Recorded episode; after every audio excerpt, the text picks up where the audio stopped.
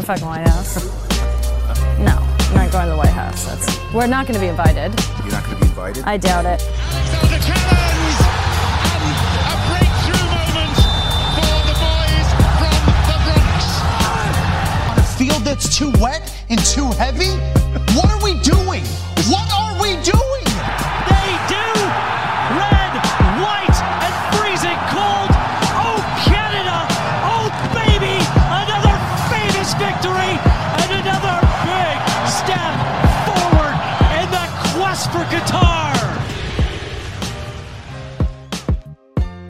Bonjour à toutes, bonjour à tous, la MLS is back sur les ondes de hype. Aujourd'hui, comme chaque mardi, on se retrouve pour notre rendez-vous soccer de la semaine.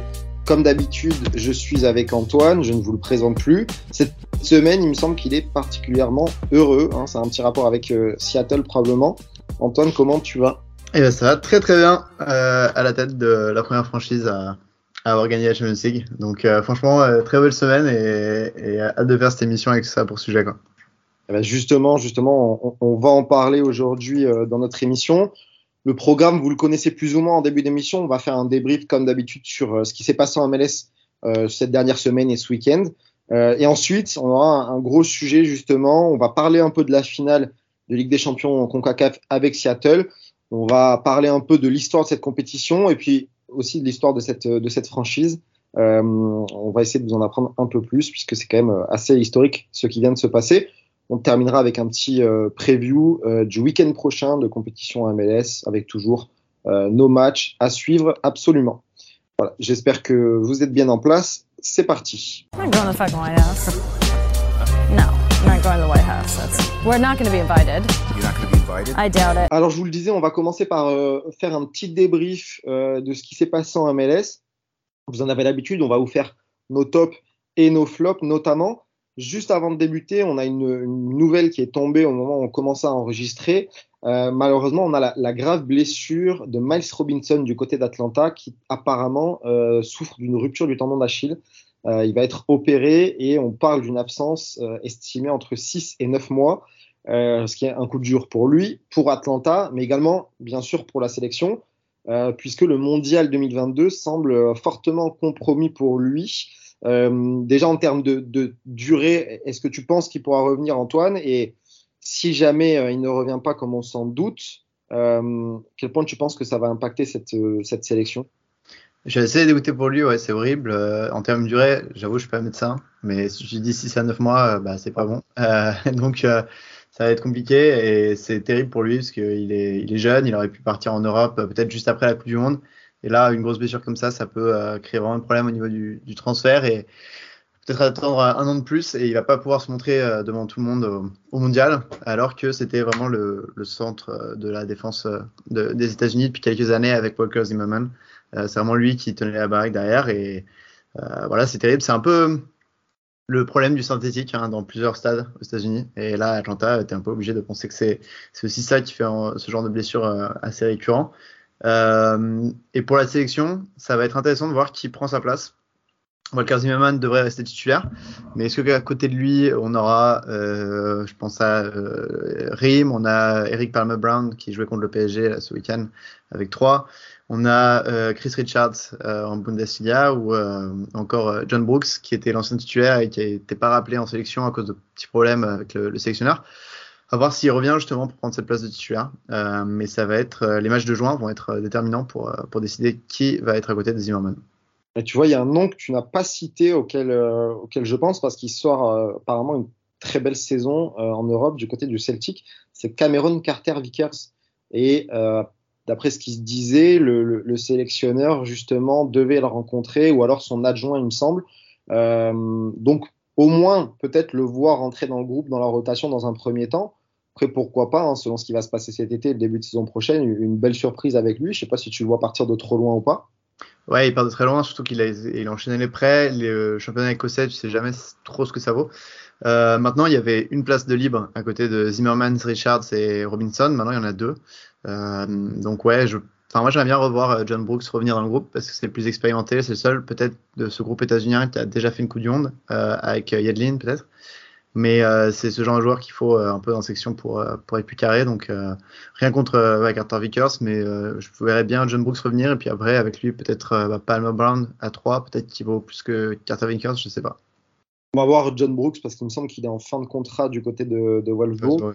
Donc on va voir de quoi le mercato sera fait pour lui et si, si trouve un club où il est titulaire d'ici le mondial, ça pourrait être une, une belle solution en effet.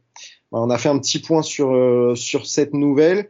On va rentrer dans le vif du sujet euh, avec les résultats et avec nos tops du week-end. Et on va commencer avec le top d'Antoine. Ouais, mon top c'est DC United qui reviennent vraiment sous euh, Charleston depuis que, euh, que Hernan Losada est, parti de ce club et qu'il a laissé un peu à ce, cet ancien adjoint la charge de, du club, ça, ça, se passe mieux et c'est en grande partie avec Taxi Fontas, le, le grec qu'ils ont acheté au Rapide de Vienne et qui en est déjà à 4 buts et une passe décisive en 4 matchs. c'est un peu le joueur désigné parfait, le mec qui est 10 ou deuxième attaquant plutôt, et qui va parfaitement combiner pour inscrire des buts, souvent qu'il va créer lui-même grâce à ses mouvements. Et c'est un club qui a pas vraiment changé euh, son style de jeu, je dirais. C'est toujours on laisse le ballon à l'autre et puis c'est les ailiers euh, très bons, genre Brad Smith ou euh, Julian Gressel qui prennent le ballon et qui le montent vers l'avant. Mais c'est juste qu'il y a avec Taxi Fontas un vrai finisseur et un mec qui se met dans les espaces. Euh, et c'est ce qui fait que DC va très bien. Et là, c'est une deuxième victoire contre, contre Houston 2-0. Et une équipe qui est plutôt sympathique à regarder vraiment cette saison.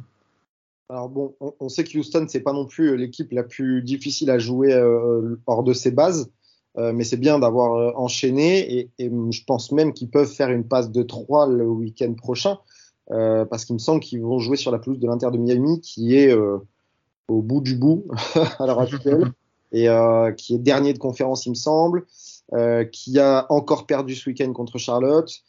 donc, ça peut être un bon moyen de continuer à se, à se relancer. Moi, je, je, je les vois gagner, je sais pas toi, mais je les vois gagner le week-end prochain. Ouais, non, il y a moyen. Et en plus, euh, c'est pas mal pour d'ici. Euh, ça fait. Euh, ont même commencé la saison, mais là, on se dit qu'il y a moyen qu'ils sont dixièmes. Il y a moyen qu'ils arrachent peut-être une playoff en, en, fin de saison. Ouais, ça va être, ça va être, ça va être serré. Il y a pas mal d'équipes, d'équipes qui peuvent accéder à ces, à ces playoffs. Et puis, justement, la transition est bien trouvée avec une autre équipe qui, je pense, a les moyens d'aller en playoff. Et c'est mon top du week-end et c'est surtout la belle surprise de ce début de saison, c'est Montréal, euh, qui a encore gagné 4-1 à domicile contre Orlando. Euh, alors, outre la victoire, et je, crois, je ne sais pas si tu as un peu regardé le match ou euh, un gros résumé, mais je crois que c'est sûrement le match référence de Montréal. Tant il y a eu une domination quasiment totale, 20 tirs à 2, 10 tirs cadrés, 60% de possession, sans quelques arrêts de Pedro Gallese devant euh, la Palainen, euh, devant Mihailovic. Je pense même que le score aurait été, un peu plus large. Donc, on a un match référence, mais c'est surtout le, septième match consécutif sans défaite. On a une victoire et un nul contre Atlanta, trois victoires contre Cincinnati, les Red Bulls et Vancouver, et un nul contre Philadelphie. Et si on, creuse un peu, euh, parce qu'on pourrait se dire, bon, sept matchs, ok, mais est-ce qu'ils ont affronté des équipes qui galèrent? Eh ben, pas vraiment, pas vraiment, parce que Philadelphie est premier de conférence, euh, les Red Bulls sont second, Orlando est quatrième, Cincinnati est cinquième, Atlanta est septième. Donc c'est que des résultats contre des équipes euh, qui, jouent les premières places pour l'instant. Euh, et c'est plutôt surprenant, on en parlait un peu déjà, mais j'ai l'impression que ce 3-4-2-1, là, cette association avec Mihailovic, Torres derrière Kyoto, ça commence à faire quelque chose de, très très bon. Je sais pas ce que tu en penses, mais pour moi c'est une vraie surprise, mais je suis très confiant pour la suite. Oui, clairement. Et euh, même euh, Joaquin Torres, c'est pas forcément quelqu'un que je connaissais euh, vachement. Euh, enfin, il a joué un peu là, avant, mais là, il m'a vraiment impressionné et il fait des, choses incroyables. Et c'est marrant parce que cette victoire, ils l'ont fait aussi sans leur joueur désigné, Victor Wanyama. il y a Samuel Piet qui, qui, fait un gros travail au milieu. ça montre qu'ils ont vraiment une sorte de profondeur. On a aussi Mason Toy qui est toujours absent parce qu'il est blessé. donc c'est un effectif qui est assez plein. En fait, il y avait vraiment le début où où la chorégraphe Champions euh, leur mettait des bâtons dans les roues. Mais là, euh, quand tu vois qu'ils sortent du banc, euh, Milevic, Ola Kamara, Zachary Bouguillard, c'est des mecs qui ont quand même pas d'expérience en MLS, c'est assez intéressant. Ils ont une belle équipe et en effet, je vois pas que ça s'arrêterait pendant la saison. Et puis surtout, si on, regarde les prochains matchs de Montréal, c'est deux matchs à l'extérieur, euh, c'est deux déplacements en quatre jours, hein, c'est le 15 et le 19, il me semble. Ils vont jouer à Charlotte euh, et à Nashville.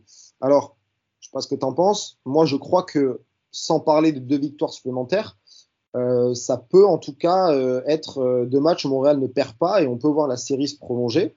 Ils n'ont pas forcément d'absents majeurs. Alors, Wanyama n'a pas joué là, tu l'as dit, mais j'ai l'impression que le reste de l'effectif est plutôt bien construit, que ça travaille super bien. Donc, belle surprise et je crois que ça peut continuer. On, on en reparlera en fin d'émission, notamment au sujet du match contre Charlotte. Euh, mais j'ai vraiment la, sensation que Montréal peut faire quelque chose de, de très beau cette saison. Ouais, va falloir juste faire attention parce que les trois matchs sont en l'espace d'une semaine, même pas, euh, avec les deux déplacements. Mais euh, ouais, en tout cas, avoir au moins 6 points sur les, les trois prochains matchs, ça serait une grosse perf. Et puis c'est marrant, je, je, je viens de tilter. On a parlé de Joaquin Torres euh, sur ce match contre Orlando. C'était pas forcément le Torres le plus attendu, puisque en face on a quand même Facundo Torres à Orlando, Mm. une des grosses recrues en MLS de cet été, euh, qui connaît une adaptation euh, à petits pas, on va dire. Euh, et on attendait peut-être plus lui. Et au final, ça a été Joaquin Torres qui fait euh, super match avec Mihailovic, cette espèce de, de double meneur de jeu mi-offensif. Je trouvais ça très intéressant. En tout cas, c'est je crois que c'est une des équipes les plus agréables à voir en ce moment. Je sais pas si tu en as d'autres en tête. On peut penser à, au Los Angeles, peut-être à Austin. Mais même Philadelphie ne semble pas forcément beaucoup plus euh, beau à avoir joué pour le moment. Ouais, non, c'est clair. Orlando, il, il gère bien et euh, pardon, euh, Montréal euh, gère bien et en fait, Orlando, au contraire, ouais. J'ai, je les ai quasiment pas vus ce match offensivement. C'est assez nul devant alors qu'ils ont des armes pour. Donc à voir, mais Montréal, ils ont des belles armes et en plus, ils ont la profondeur de banc, donc c'est ce qu'il faut quand en MLS. Ouais, ouais. C'est Montréal, c'est plutôt satisfaisant pour l'instant. On va passer à des choses un peu moins réjouissantes puisque vous le savez, on a aussi nos flops. Je te repasse la parole, Antoine. Euh, qui est ta, cible ce week-end? Alors, j'ai un peu triché. Euh, ma cible du week-end est Minnesota qui perd 1-0 euh, contre Cincinnati à la maison. En fait, j'ai surtout pris Minnesota pour parler de la victoire de Cincinnati.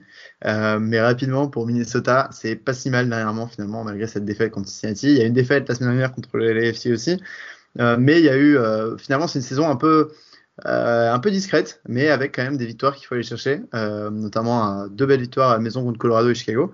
Et leur problème, c'est juste qu'ils n'ont pas un, vrai numéro 9. Ils ont un peu du mal avec ça, euh, que ce soit Adrien Hunou ou, ou Fragapane. Finalement, il n'y a pas un gros apport offensif. On a aussi Amaria hein, qui peut jouer à ce poste, mais c'est surtout Lod, Reynoso sur les côtés qui viennent animer un peu cette attaque.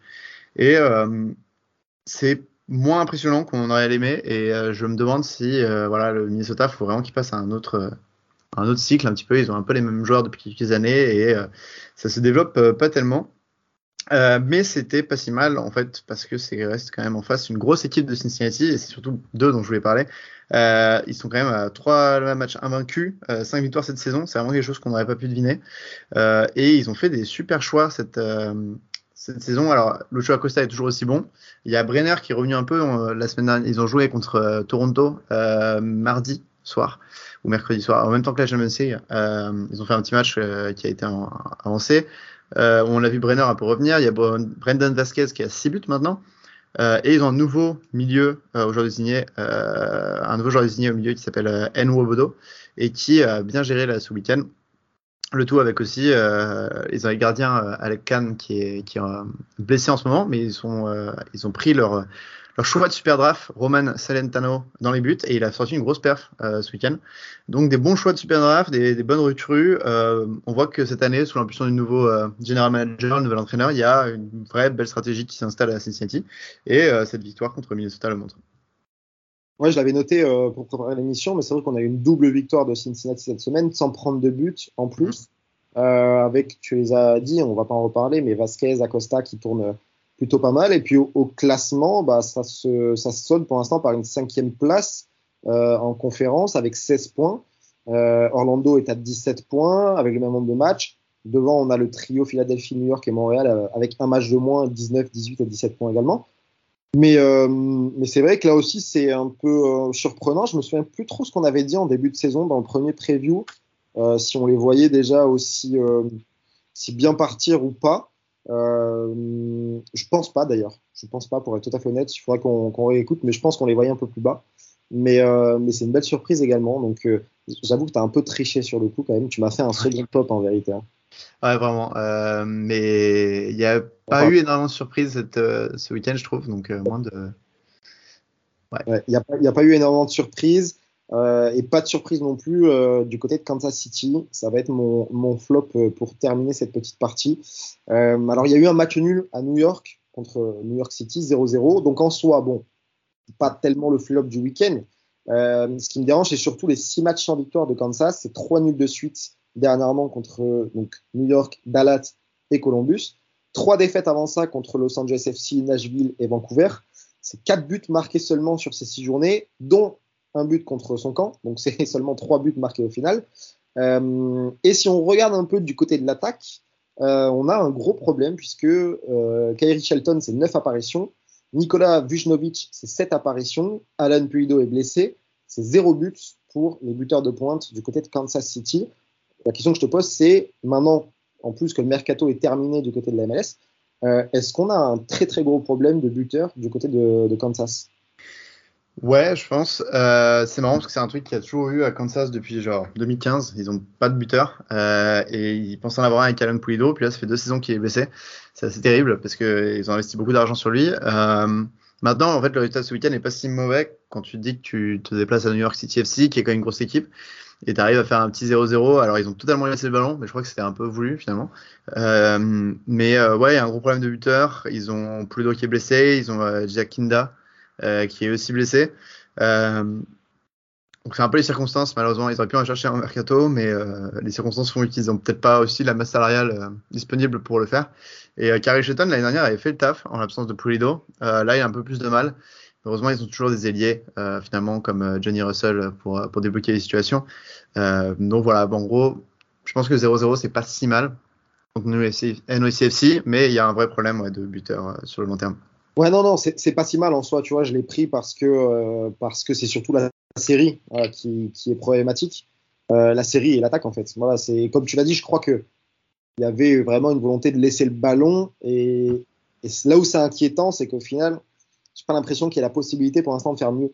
C'est ça Mm. qui m'inquiète un peu, c'est que je crois que quand ça, c'est pas trop quoi faire avec ballon euh, parce que euh, ben, c'est difficile d'avoir la possession et d'arriver à faire quelque chose devant si on n'a pas un buteur pour terminer. Euh, je crois que pour l'instant, le meilleur buteur, c'est peut-être Rémi Walter qu'on avait reçu il y, a, il y a deux ou trois semaines, qui a marqué deux buts. Je crois qu'on a Sailoy aussi qui a marqué deux buts. Euh, mais c'est très compliqué, ça paraît très très compliqué pour la suite sans, sans attaquant. Est-ce qu'on sait euh, concernant Polido s'il y a une date de retour annoncée ou, euh, ou pas du tout? Euh, écoute, là j'ai juin 2022, donc ça pourrait être dans pas trop longtemps. Pareil pour pour Gadi Kinda. Euh, et après, je trouve que voilà sur les ailes, il y a quand même Saloy et, Russell qui font un peu la diff, mais euh, ouais, c'est vrai qu'il il manque. euh, Enfin même, il y a personne sur le banc vraiment pour euh, justement en cas de besoin prendre prendre la relève. on, refera un point du coup peut-être en, juin, juillet ou en août quand les buteurs, les autres buteurs de Kansas seront revenus, on verra si ça a changé quelque chose, ou peut-être même avant, hein, si, si Shelton ou Vujnovic trouvent enfin le chemin défilé. Euh, en tout cas, voilà, encore une fois, la transition est bien trouvée. On fait un petit point rapide sur le classement des buteurs. On va parler du haut de, tableau, évidemment. Euh, on a un gros groupe déjà de joueurs entre 7 et 5 buts. Du côté des, des 5 buts, on peut citer, on pardon, Mihailovic de Montréal, Gazdag de, de Philadelphie, euh, Campagna, hein, qui remplace euh, du côté de, de, Miami. On a Rubio du côté de Colorado, Castellanos du côté de New York. Alors attention, il a marqué un quadruplé quand même parmi les 5, donc ça va vite forcément. On a euh, Ebobici de San José et, et Chicharito de Los Angeles. À 6 buts devant, on a on en parlait, de Cincinnati. Et puis on a le trio de tête devant, 7 buts pour Driussi d'Austin, pour Jiménez de Toronto et pour Jesus Ferreira de Dallas, qui fait un bon début de saison et qui, euh, je sais pas ce que tu en penses, mais assume son, nouveau statut de joueur désigné pour l'instant.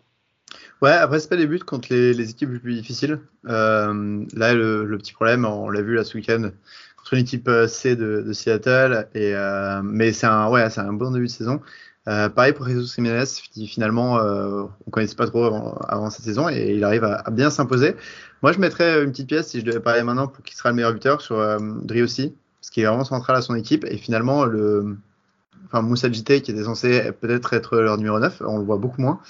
Euh, il, est, il est un peu remplacé par Oruti devant, qui lui est plus dans, le, dans la remise finalement, et qui laisse aussi marquer. Donc euh, voilà, si je devais parier sur un, des trois devant, je dirais euh, Sébastien Rossi. Euh, tu m'as devancé parce que j'allais, j'allais te demander de te mouiller un peu et de me dire qui tu voyais finir, mais je pense que tu l'as senti, tu l'as senti. Donc tu m'as avancé, c'est bien. Euh, du coup, ça va être à moi de me mouiller. Euh, on va partir sur un joueur que j'ai cité. Je crois toujours très fort en Valentin Castellanos. Euh, je pense qu'il peut terminer meilleur buteur d'une seconde saison consécutive. Alors il va falloir que New York retrouve un peu plus de, des réussites offensives et puis de, réussites collectives d'ailleurs, hein, parce que c'est pas forcément le New York de la saison passée pour l'instant. Mais Castellanos, je mets une pièce dessus. Ouais, mais il est pas mal, mais New York, il va falloir euh, qu'il fasse gaffe aussi le jour où il est plus là, parce qu'on parlait de le match contre face à euh, il n'y avait pas Tati Castellanos, et devant, c'était euh, beaucoup plus compliqué. Euh, il est pas aussi bon qu'il est censé être, et donc ouais, il va falloir voir si Castellanos part cet été ou pas. On, on, va voir, ça va être un des gros dossiers, je pense, du côté de, de la MLS pour cet été. on va faire un petit point sur les résultats. On va pas tous les citer parce qu'on a déjà parlé de pas mal de matchs. Euh, mais on peut euh, parler du fait qu'il y a eu match nul entre New England et Columbus de partout. Euh, on a eu victoire de Dallas 2-0 contre Seattle. Bon, Seattle en sortait juste avant de, de la victoire en, en, CONCACAF. Il n'y avait pas le, du tout l'équipe titulaire, donc ça s'explique. Victoire de San Jose contre Colorado 1-0. Victoire de Vancouver qui s'est donné un peu d'air en gagnant 1-0 contre Toronto. Toronto qui souffle toujours le chaud et le, froid. Euh, victoire de Nashville 2-0 contre Salt Lake. On a eu victoire du Los Angeles Galaxy en clôture 1-0 contre Austin. Euh, moi, il y a juste un, petit résultat, euh, deux petits résultats sur lesquels j'aimerais revenir en quelques mots. Atlanta-Chicago, 4-1 pour Atlanta. Euh, est-ce que le, on en avait déjà un peu parlé, mais euh, est-ce que le coach Hendrickson, qui a été nommé en novembre du côté de Chicago, est-ce qu'il est déjà en danger? Est-ce que ça pourrait être un des, prochains à faire les frais des, résultats de son équipe? Bah, en fait, c'est un peu la même situation que la dernière fois. Je sais pas trop parce qu'on connaît pas ce groupe de propriétaires encore à Chicago et je sais pas combien de temps ils vont lui laisser. Euh, mais c'est vrai que Chicago, en fait, a pas mal euh, recruté finalement et euh, là, ils ont pas de victoire depuis le 19 mars, donc ça commence à remonter. Euh, ils enchaînent là 1, 2, 3, 4, 5, 6, 7 matchs sans victoire. Euh, et c'était en plus des victoires pas forcément très difficiles à l'époque. Donc, à voir, euh, je, pour moi, ils ont quand même un groupe qui est assez bon. Donc, euh, si euh, en 2-3 matchs, ils arrivent toujours pas à gagner, ça va être euh, compliqué. Ils, accueillent Cincinnati dimanche prochain. Donc, euh, ce serait peut-être justement le bon match pour redémarrer. Moi, j'ai tendance à dire justement que, alors on connaît pas trop euh, les nouveaux propriétaires, leur philosophie, leur manière de voir, mais justement, je pense que avec l'équipe et la qualité quand même qu'il y a dans cet effectif, je pense que s'il y a encore deux ou trois mauvais résultats, à mon avis, il y a une tête qui va tomber, celle d'Adrickson euh, en l'occurrence. Je pense que ce serait l'occasion pour eux aussi de, d'imprimer leur marque, leur patte et voilà, de, faire un changement tout de suite euh, pour pas perdre trop de temps. Euh, en tout cas, c'est, assez inquiétant du côté de Chicago. C'est possible, ils ont acheté euh, récemment un nouveau euh, joueur désigné.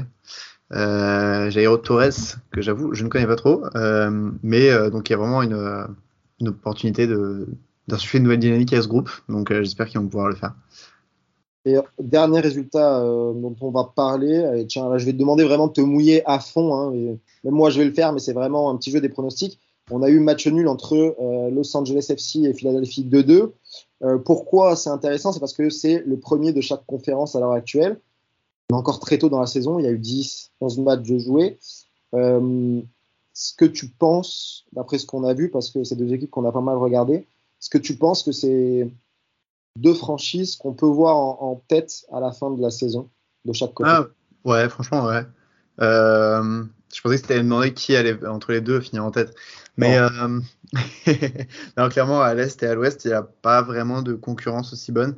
Euh, je pense surtout le LFC va rester. Ils ont clairement la profondeur de jeu pour profondeur de banc pardon pour rester devant. Philadelphie un peu moins, mais oui, ça ne m'étonnerait pas que les deux soient premiers à la fin j'ai cette sensation euh, aussi, même si on n'est pas à l'abri d'une surprise, c'est encore très serré. On a notamment à l'Est, on a New York, Red Bull qui fait un bon début de saison. On l'a dit, euh, Montréal qui, est sur une super série. On a encore New York et Atlanta. Moi, en début de saison, j'ai parié sur Atlanta euh, qui gagne la MLS cette saison. Donc, je pense que ça va, gentiment remonter doucement. Mais c'est vrai qu'on a deux candidats quand même qui ont l'air très très sérieux. Qui ont l'air très très sérieux. Écoutez, je, crois qu'on a fait le tour. Euh, Antoine, on a pas mal, euh, pas mal fait le débrief sur euh, ce week-end de MLS. Il va être temps de passer à notre gros sujet de l'émission. Antoine, tu peux commencer, je pense, par nous parler de cette victoire de Seattle en nous parlant un peu du match. en nous expliquant un peu pourquoi, rapidement, parce qu'on va encore parler de la compétition et de l'histoire, mais en nous expliquant pourquoi, voilà, en quoi c'est un match historique et, et, surtout en nous parlant du match, en fait, Seattle a, a gagné la finale de la des Champions. C'est ça, même euh, la double finale finalement, parce que c'était un match aller, un match retour. On a eu un match aller 2-2, euh, très bien disputé, et le deuxième, une victoire 3-0 à la maison en plus, devant les fans. Euh, c'était euh, une belle victoire parce que Seattle a été un peu inquiété, mais Stéphane Frey a fait un gros match. Euh, très beaux arrêts du gardien vétéran. Il y en a qui parlent de lui comme troisième gardien pour les États-Unis. Ça va être compliqué, mais il a été joueur de la compétition en CONCACAF Champions League. Il y a eu des blessures assez tôt dans le match de Nuo Tolo et de Jao Polo, deux titulaires de, de, cette équipe, mais elle, finalement, le Seattle a pas mal déroulé, surtout en seconde mi-temps. Et il y a une belle victoire 3-0 avec euh, euh, notamment euh, et Rui Diaz. C'est un beau match. C'est une victoire plutôt, enfin même très méritée sur l'ensemble des deux matchs face à une équipe mexicaine qui a jamais trop pu imposer son jeu. Et euh, tu, tu, me diras en quoi c'est historique, mais ça a aussi la plus belle audience, euh, affluence pardon, euh, dans un stade pour pour cette Champions League. Il y avait 69 000 personnes, donc une grosse fête dans la ville et une, une, très belle performance. Donc toi de me dire pourquoi c'est si historique.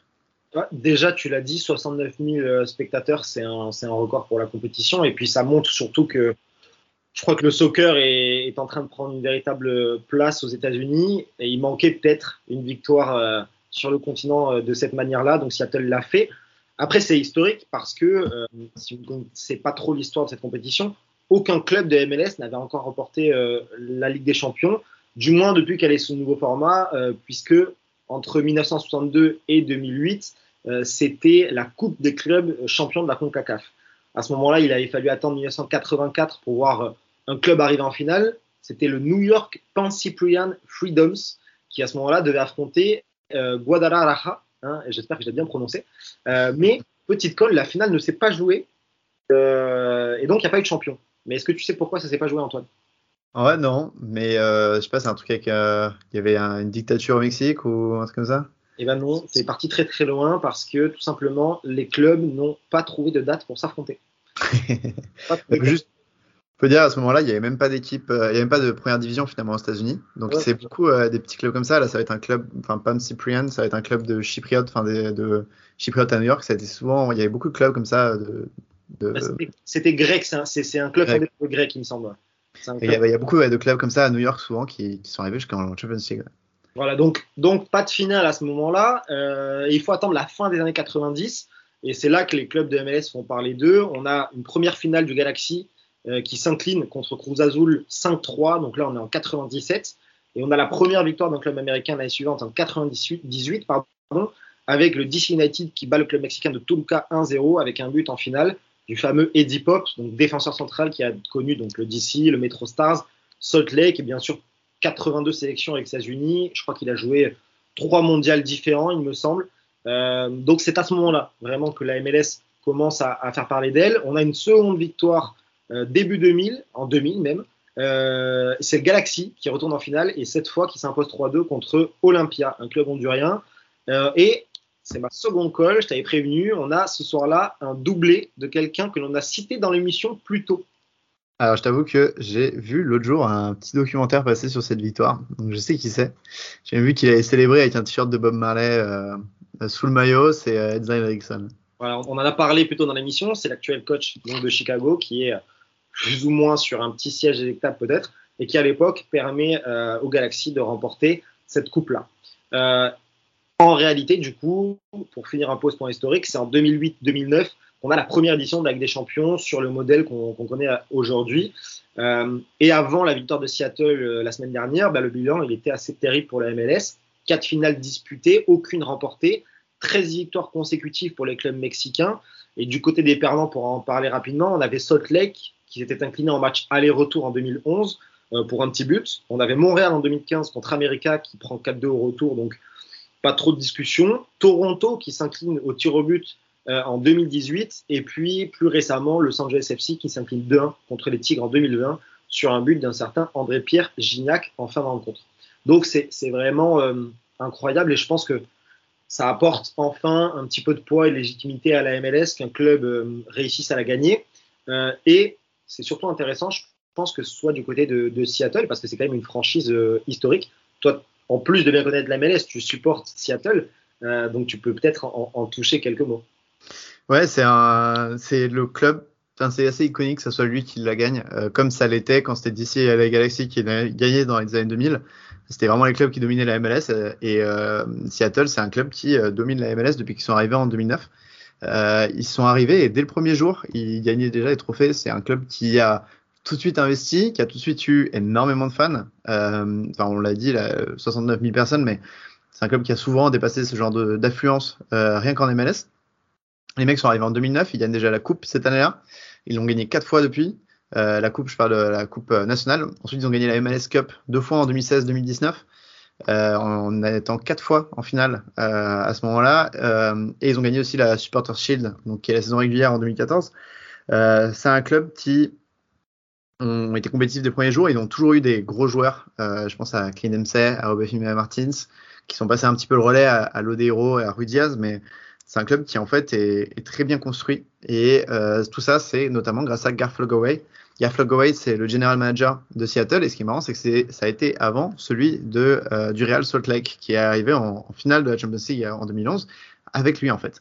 Euh, c'est un ancien joueur de MLS aussi, il a été gardien euh, il y a très longtemps, mais ce qui est marrant, c'est qu'il a réussi à prendre la même formule qu'il a appliquée à RSL et à la mettre à Seattle, c'est-à-dire arriver à prendre des joueurs avec tous les mécanismes de la MLS.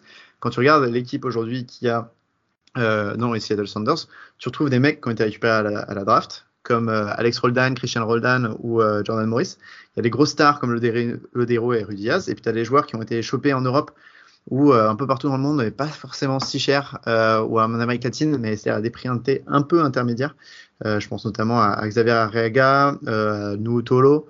Euh, ce sont des joueurs qui n'étaient pas forcément très connus avant d'arriver et qui ont réussi à, se faire leur petit, leur petit trou de souris. Et ils ont réussi aussi à récupérer des, joueurs euh, qui n'étaient pas forcément euh, connus en MLS. Alors là, on en a un peu moins. Euh, mais pendant pas mal de temps, on avait par exemple des mecs comme Harry Shape ou là on a Kellen Rowe qui a, notamment joué toute la finale finalement avec la blessure de Nuotolo. Donc des vétérans de MLS qui sont pas très bien pris. Donc il y a vraiment une construction de tout le roster qui est énorme. Il a aussi développé l'académie. On a vu, enfin, on a vu Vargas, Obed Vargas qui a 16 ans, là, qui a joué un, gros bout de cette finale aussi. Euh, c'est un club super bien construit. C'est le meilleur club de MLS depuis 2009 en termes de points récoltés également. Euh, c'est un club qui a toujours eu un corps, en fait, une équipe euh, qui a été construite sur des joueurs et qui a réussi à, à toujours avoir des bons joueurs à tous les postes. Euh, si je prends par exemple là où Joe Polo euh, joue, donc c'est au numéro 6, avant lui, tu avais Gustav Svensson qui était international suédois. Avant lui, tu avais euh, Alonso qui était un des meilleurs, un des meilleurs milieux de la ligue et qui joue encore aujourd'hui à Atlanta. Euh, donc, tu as hein, une histoire de succès euh, qui, qui a été fait par lui et par le coach Brian Schmetzer, un entraîneur qui est vraiment génial, qui est pas si connu, qui est pas forcément le plus gros tacticien, mais qui est aimé par son groupe, euh, qui était assistant. En fait, il était, euh, pour la petite histoire, il était joueur au Seattle Sounders dans les années 70. Il est resté quand Seattle était euh, vraiment au niveau d'amateur dans les années 80, 90, 2000. C'est lui qui entraînait l'équipe. Il a laissé sa place euh, pour devenir assistant lorsque Seattle est rentré en MLS et il a repris cette place de numéro 1 en 2016 et depuis que du succès. Donc c'est vraiment une entreprise familiale au sein d'un club qui est super puissant financièrement en MLS. Euh, il n'a pas la puissance financière d'Atlanta, mais ça reste un club qui euh, a des moyens, qui a développé un stade et une culture assez impressionnante. Et donc c'est tout normal finalement que c'est le premier. Et un dernier mot, le Garth Logaway disait euh, pendant la, victoire qu'il l'avait fait grâce aux fans. Et je pense qu'il y a un semblant de vérité dans le sens où les fans sont très accessibles et surtout sont euh, très sympathique envers le, club. Si le club parfois a eu des moments où au bout de 10-15 journées, ils n'étaient vraiment pas en couple pour les playoffs, les fans n'ont jamais paniqué et ont toujours laissé de la confiance pour l'entraîneur d'amener ses joueurs et de faire rentrer ses, idées, ce qui fait que euh, ils ont pas forcément l'obligation de prendre des grosses stars européennes, ils ont de toute façon du monde au stade, quel que soit le résultat, et ça leur permet d'empiler les trophées. Alors justement, avant de te poser une question euh, qui me vient en tête, j'ai une anecdote parce que il y a un joueur de Seattle, euh, donc Raoul Ruiz, si je dis pas de bêtises. Euh, avant de signer à Seattle, est-ce que tu sais où est-ce qu'il a failli signer? Et, et, alors, il y a une histoire qui était à saint mais c'était peut-être pendant qu'il était chez Seattle. Non, alors avant, parce que je j'ai plus en tête son club avant Seattle en Amérique du Sud, je sais plus où c'était. Euh, mais il a failli signer au Nîmes Olympique en Ligue 2, et je te parle de ça il y a je pense, quasiment 8-9 ans, un truc comme ça. Euh, et le club avait même annoncé que c'était fait. Hmm. Et ça s'est pas fait du tout. Et je pense qu'au final, bon, c'est plutôt le bon choix de carrière pour lui. Hein. Il connaît des, des, des, bonnes choses du côté de Seattle. Donc ça paraît être intéressant comme choix. Ouais, non, mais c'est ce qu'il faut dans une équipe euh, en MLS compétitive, c'est euh, un bon défenseur central, un bon 10, un bon attaquant. Et euh, c'est là où ils ont massivement investi ces dernières années et ça marche. Rudias, c'est vraiment une. C'est pas forcément celui qui est le meilleur buteur chaque année, mais c'est un, gars qui est extrêmement puissant et dans les grands matchs, il est toujours au rendez-vous. Contrairement à d'autres un buteurs qui, qui arrivent à empiler les buts contre des petites équipes, mais qui ont plus de mal dans ce genre de rendez-vous.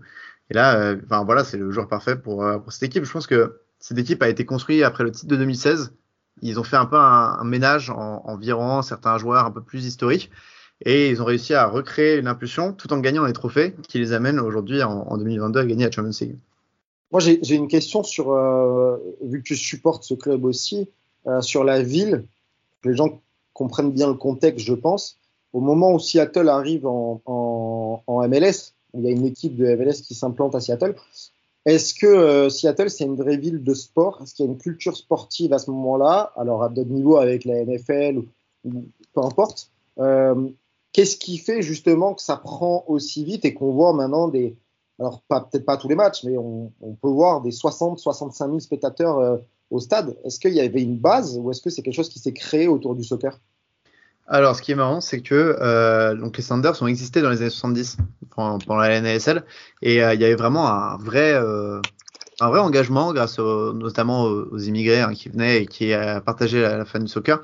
Donc il y a une grosse hype à ce moment-là, puis après les Sanders disparaissent et on commence à descendre en, en termes d'affluence, mais les gens continuent à euh, jouer au foot et finalement tu as euh, des Anglais aussi qui restent, les joueurs anglais qui restent comme il y a pas qui sont restés dans la région pour avoir des petites académies, etc les jeunes jouent beaucoup. Et ce qui est marrant, c'est quand Seattle revient dans la ligue en 2009, quelques peu avant, on a fait un grand sondage en fait dans la ville pour savoir comment euh, l'équipe devait s'appeler. Alors il y avait trois choix. Dans les souvenirs, il y a un truc c'est genre Seattle Republic, l'autre c'est Alliance Seattle, un truc comme ça. Et le troisième c'était euh, choix libre. En fait, euh, il y a eu 70% des, gens qui ont choisi choix libre en mettant les Sanders de Seattle. Tellement la marque est restée finalement et il y a même si le club était dans les divisions 2, 3 pendant des années, la marque est tellement restée que les fans ont voulu le retour des Seattle Sounders. Alors, c'était pas du tout prévu hein, en termes de nom. Et côté scène euh, sportive, ce qui est étonnant, c'est à Seattle, tu as une équipe de baseball qui est plutôt populaire, qui s'appelle les Mariners, mais qui ne gagne jamais. Euh, ils sont très mauvais depuis très longtemps. Il y a les Seahawks en NFL qui partagent le stade et ont finalement euh, la même, qui ont pas mal de succès, il me semble, même si je suis pas trop le foot américain, mais ils partagent stade, donc tu as une sorte d'identité partagée euh, entre les deux. Et puis tu as les Sonics en NBA euh, qui ont en fait ils sont partis de la ville un peu avant que les Sanders arrivent en MLS. Euh, donc tu as vraiment une équipe sportive qui est partie pour en laisser une autre arriver. Et ça c'est plutôt beau, mais ouais il y a une, ils sont assez fous de, foot et c'est toute cette région vraiment. Hein. Il y a Portland et Vancouver qui sont à côté et qui ont aussi le même engouement sportif que Seattle. Alors, euh, je pense que dans quelques semaines, euh, on recevra Nicolas Bénézé, euh, qui en ce moment ne joue plus en MLS, mais qui est passé par la MLS. Et pour en avoir discuté avec lui, il est passé du côté de Seattle et c'est une expérience euh, en tant que joueur qui l'a, profondément euh, marqué, que ce soit dans les tribunes, que ce soit sportivement. Euh, donc voilà, petit teasing, quand on pourra, on va le recevoir parce que ça devrait être assez sympa d'en parler, surtout, surtout avec toi et ta passion pour, ta passion pour le club. Autre chose, j'ai une autre question qui me vient en tête. Alors peut-être qu'on n'a pas préparé ça à l'avance, euh, ces questions-là, donc euh, c'est peut-être que tu n'en sais rien d'ailleurs. Euh, mais est-ce que, même en termes de, tarifs au stade, etc., est-ce que c'est super populaire, ce qui fait que les gens peuvent venir? Ou est-ce que c'est comme dans certains stades quand même de MLS où on peut voir des tarifs, que ce soit au niveau des places, que ce soit au niveau de la nourriture à l'intérieur, c'est important Est-ce que c'est super élevé? Alors la nourriture à l'intérieur, je suis pas sûr. Euh, mais la MLS, de toute façon, que ce soit Seattle ou les autres, niveau place, c'est pas si cher. En fait, ça dépend des gros événements ou des gros matchs. Mais en général, tu trouves des places euh, pas si euh, élevées. Et à Seattle, je pense que ça va être pareil, même si la ville est chère, hein, comme dans comme dans d'autres. Enfin, pour la nourriture, récemment, j'ai vu un tweet pour la nourriture du Vancouver Whitecaps qui était hors de prix. Euh, et je pense que c'est un peu le même genre de, de délire pour le coup. C'est là où ils font de l'argent finalement, ces clubs de MLS, euh, parking, euh, bouffe, etc. Mais il y a quand même un gros lien aux fans. Je parlais de justement ces fans qu'on choisit, mais il y a aussi Seattle, c'est la seule franchise qui est bénéficiaire en MLS ou une des seules. Il y en a deux ou trois, je crois. Et ça, c'est grâce à la vente de maillots, à la vente de, de places, enfin tout ce genre de choses qui font en sorte que Seattle est vraiment apprécié par les fans. C'est un club qui est aussi très impliqué dans tout ce qui est développement durable, etc. Euh, donc ouais, enfin moi j'étais allé un jour de match et c'est une ville qui était des verts fluo, enfin tous les maillots, les écharpes, c'est assez impressionnant. et il y a un vrai côté populaire, même si j'avoue je ne connais pas le, le prix des places. Et en tout cas, pour euh, rebondir sur ce que tu disais un peu avant, euh, je ne sais pas comment c'était par le passé, c'est toi l'expert à ce sujet, mais on a parlé, tu as commencé à enclencher un peu le sujet sur la formation, sur les jeunes. Euh, il faut souligner, on en avait parlé il y a quelques semaines, la super prestation des, des U17 en génération Adidas Cup, euh, qui sont allés s'imposer euh, face à des équipes européennes notamment. Euh, et il y a de super jeunes à, Seattle, certains qui ont déjà joué euh, depuis quelques temps, mais qui sont encore euh, quand même très jeunes. On peut citer Atencio, on peut citer Dani Leiva, il me semble, euh, et d'autres qui sont en train de prendre du temps de jeu. En début de saison, j'aurais pas misé sur le fait qu'un Obed Vargas joue une partie de la finale de Ligue des Champions. on a Bradley Baker Wissing, il me semble, je sais plus si c'est Bradley, mais le nom de famille c'est Baker Wissing. est-ce que c'était comme ça déjà par le passé ou est-ce que c'est une volonté du club, d'après toi, de d'axer ça sur la formation de plus en plus aussi? Parce que mine de rien, ça peut être une véritable source euh, de revenus en vendant du côté de l'Europe ensuite. C'est exactement ça, et je pense que euh, c'est un, une transformation qui a été faite progressivement, euh, comme tous les clubs de MLS finalement, au fur et à mesure que la, la draft rapportait moins de, de, gros talents, parce que Seattle a eu dans le passé des gros talents au niveau draft. Euh, il y a une vraie base avec les académies locales, et euh, c'est notamment ça qui a été fait avec Enfin, on parle de, de, jeunes maintenant, mais DeAndre Edlin, avant de jouer en, en Europe, il, il, vient de Seattle. Il vient d'une académie près de Seattle, puis après il a joué chez les Sanders. Donc il y a un peu un partenariat de ce côté-là aussi. Euh, et c'est un peu l'héritage aussi euh, quand Garth Fluggerway il est arrivé en 2011. En fait, il avait déjà implanté ça à, Salt Lake, qui est vraiment un des clubs formateurs de MLS euh, un peu précurseur. Et il a implanté ça en arrivant à Seattle et, on commence à récolter les fruits de cette stratégie, comme tu as dit, en, en GI Cup ou au sein de l'effectif MLS. Maintenant, le problème, c'est essayer de faire jouer ces jeunes. Ça a été un peu le problème avec d'autres. Il y en a un, il y a un gars par exemple qui s'appelle Henry Wingo, était plutôt bon et qui est parti en Europe, euh, en Scandinavie, parce qu'il avait du mal à, jouer dans cette équipe de Seattle. C'est vrai qu'il y a des gros joueurs, euh, des grosses stars qui sont payés assez cher. Et euh, heureusement là, il y a les, compétitions qui s'enchaînent, donc ça laisse un peu de temps aux jeunes de se développer et de place dans l'effectif. mais c'est compliqué de faire son trou. maintenant, en plus, je pense qu'il y a l'opportunité. je sais pas si tu seras d'accord avec ça, mais il y a l'opportunité MLS Next Pro euh, il faut préciser que Seattle euh, a une réserve qui ne s'appelle pas Seattle 2, comme ça peut être le cas dans la majorité d'ailleurs des autres franchises de MLS. Euh, la, vraie réserve de, de Seattle, c'est Tacoma Defiance, il me semble, qui est engagé en MLS Next Pro. Et là, pour le coup, dans cette même ligue, par exemple, on a le New York Rochester, qui est un club indépendant, où on a pas mal de joueurs qui sont déjà âgés. Si on regarde du côté de Tacoma, il y a énormément de joueurs 2003, 2004, 2005, 2006 euh, et donc, je pense que ça peut être une super opportunité pour eux de commencer à jouer, même si après, bon, il n'y a pas grand monde en tribune. Euh, mais sur le jeu, je pense que c'est intéressant, en tout cas pour euh, former des, futurs joueurs de l'équipe première. Ouais, après, c'est toujours le débat. Est-ce qu'il aurait mieux fait qu'ils soient en USL comme l'année dernière et jouer contre des, adultes plutôt que jouer contre des autres réserves où c'est plus compliqué Mais oui, c'est une belle opportunité pour avoir des, du temps de jeu. Tout le fait que ça s'appelle Tacoma, c'est pour essayer d'avoir une entité locale, euh, une banlieue de, Seattle, Tacoma, et euh, c'est euh, dans un stade de, baseball, il me semble, Dick Cheney Stadium, et ils ont commencé à, en vrai, l'année dernière, ils avaient pas mal de monde. Avant Covid, pardon, en USL, ils avaient 5-6 000 personnes parfois dans le stade. On avait des meilleurs matchs, plutôt de 2000 d'habitude, parce que c'était justement avec ce côté Tacoma, tu avais une ambiance locale. Là, avec que des jeunes, je pense que ça va être plus compliqué à l'avenir, mais euh, ça reste une très belle, euh, très belle équipe pour pouvoir en effet euh, se former quand tu es jeune. En tout cas, si on, peut recentrer un peu sur, Seattle, parce qu'on a pas mal parlé de, l'histoire et je pense que ça a appris pas mal de choses à, à pas mal de gens.